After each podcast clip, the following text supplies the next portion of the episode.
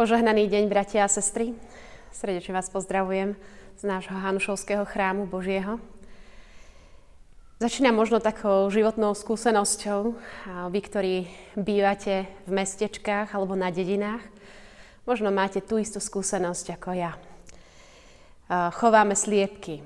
A keď napríklad chcete sliepky počas dňa niekam premiestniť z jedného miesta na druhé, tak vás to stojí dosť námahy, času a hlavne behania za týmito sliepkami a nevždy sa to podarí.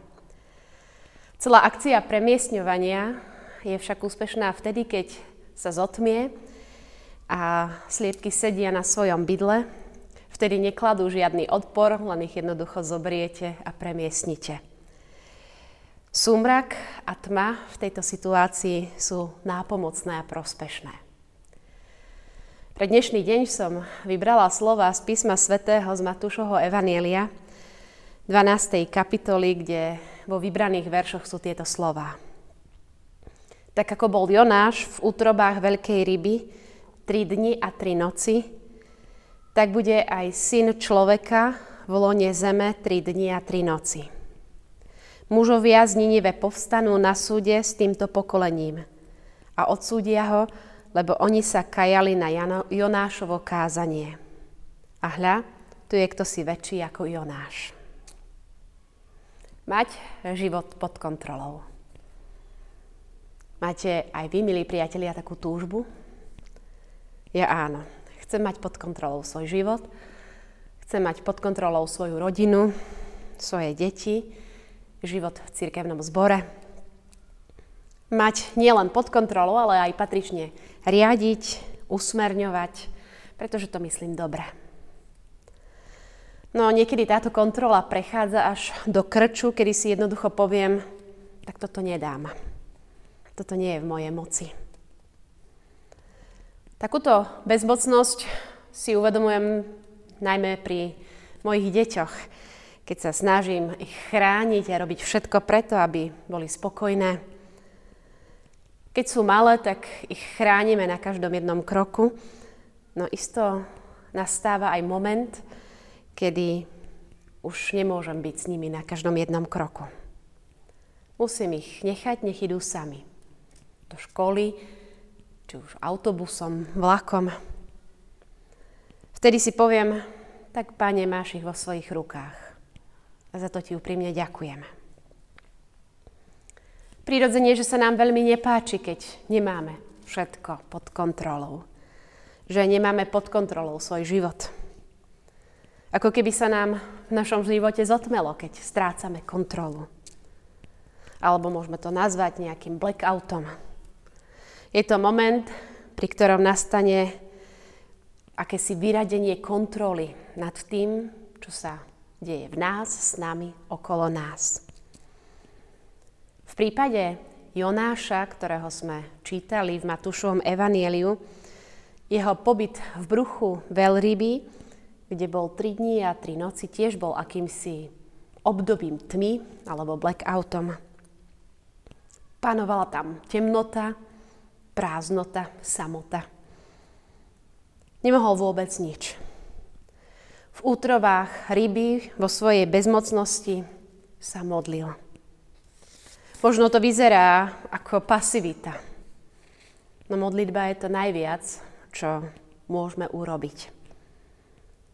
Boh aj do Jonášovho života dopustil blackout. A tento jeho zážitok bol predohrou niečoho nepredstaviteľne veľkého. Nielen pre Jonáša, ale aj pre ľudí okolo neho. Takáto tma, ktorá je riadená Bohom, má veľký význam. Nie vždy je slnko na oblohe, ale prídu aj mraky. Obloha sa zatmie.